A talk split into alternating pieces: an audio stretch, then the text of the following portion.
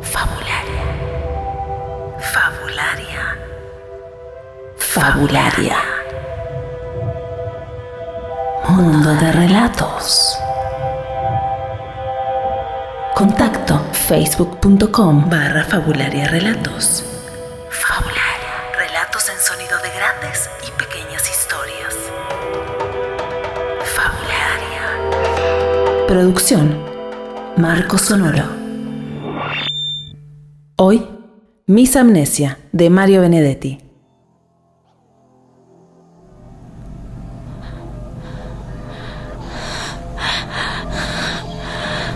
La muchacha abrió los ojos y se sintió apabullada por su propio desconcierto. No recordaba nada, ni su nombre, ni su edad, ni sus señas. Vio que su falda era marrón y que la blusa era crema. No tenía cartera. Su reloj pulsera marcaba 4:15. Estaba sentada en el banco de una plaza con árboles. Desde su banco veía comercios, grandes letreros. Junto a su pie izquierdo vio un trozo de espejo en forma de triángulo. Lo recogió. Fue consciente de una enfermiza curiosidad cuando se enfrentó a aquel rostro que era el suyo. Fue como si lo viera por primera vez. No le trajo ningún recuerdo. Trató de calcular su edad. Tendré 16 o 17 años, pensó. Curiosamente, recordaba los nombres de las cosas. Sabía que esto era un banco, eso era una columna, aquello una fuente, aquello otro, un letrero. Pero no podía situarse a sí misma en un lugar y en un tiempo. Volvió a pensar, esta vez en voz alta. Sí, debo tener 16 o 17 años. Solo para confirmar que era una frase en español. Se preguntó si además hablaría otro idioma. Nada. No me acuerdo de nada. Sin embargo, experimentaba una sensación de alivio, de serenidad, casi de inocencia. Estaba asombrada, pero el asombro no le producía desagrado. Tenía la confusa impresión de que esto era mejor que cualquier otra cosa, como si a sus espaldas quedara algo abyecto, algo horrible. Sobre su cabeza el verde de los árboles tenía 2 tonos y el cielo casi no se veía.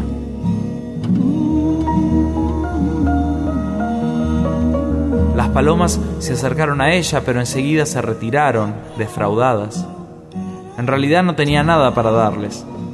Un mundo de gente pasaba junto al banco sin prestarle atención. Solo algún muchacho la miraba.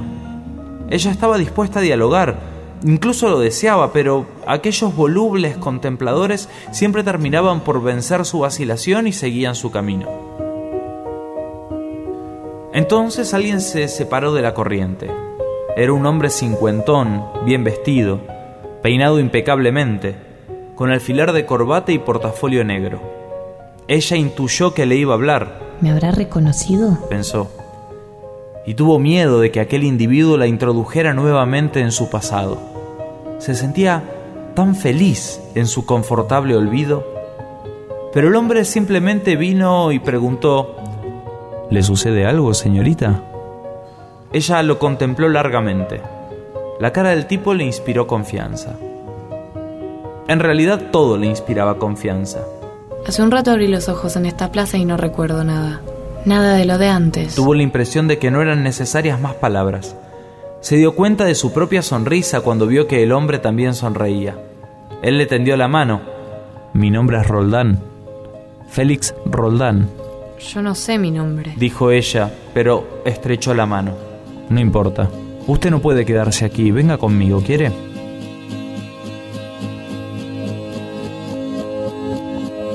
Claro que quería.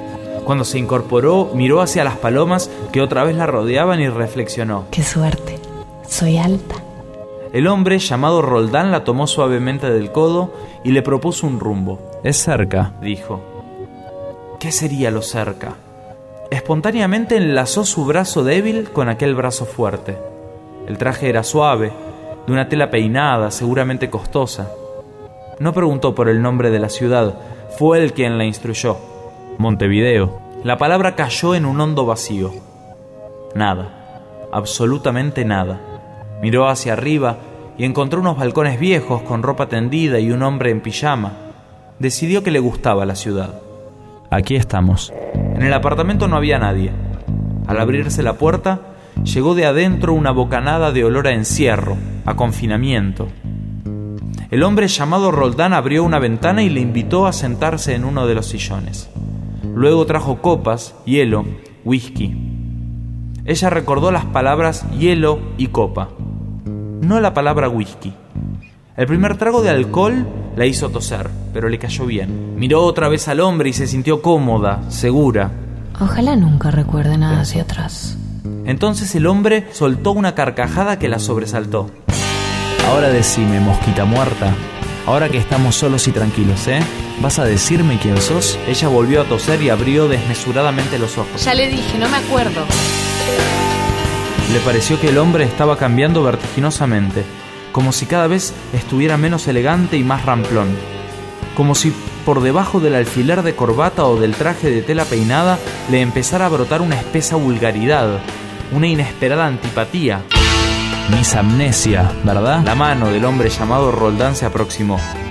Era la mano del mismo brazo fuerte que ella había tomado espontáneamente allá en la plaza, pero en rigor era otra mano, velluda, ansiosa, casi cuadrada. Inmovilizada por el terror, ella advirtió que no podía hacer nada. La mano llegó al escote y trató de introducirse, pero había 4 botones que dificultaban la operación. Entonces la mano tiró hacia abajo y saltaron 3 de los botones.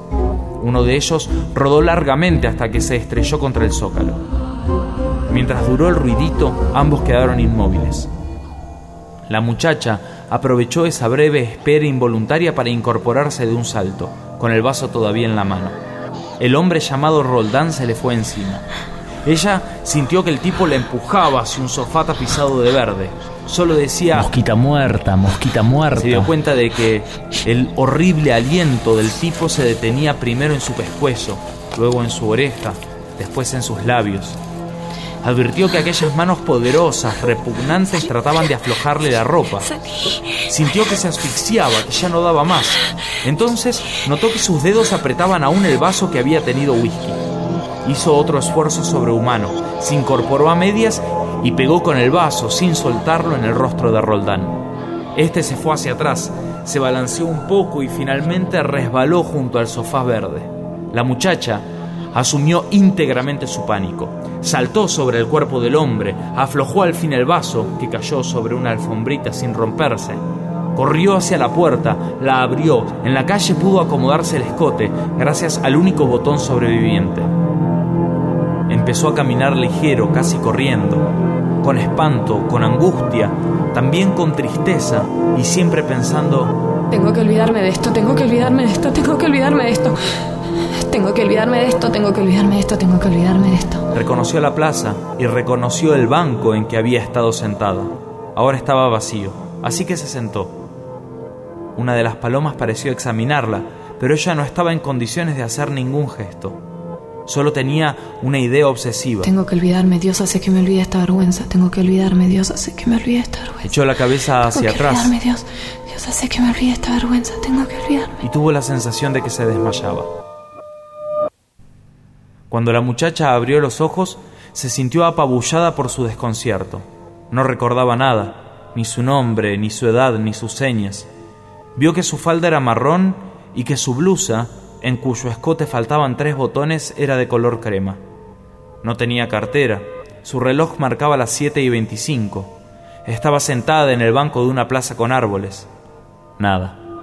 No recordaba nada.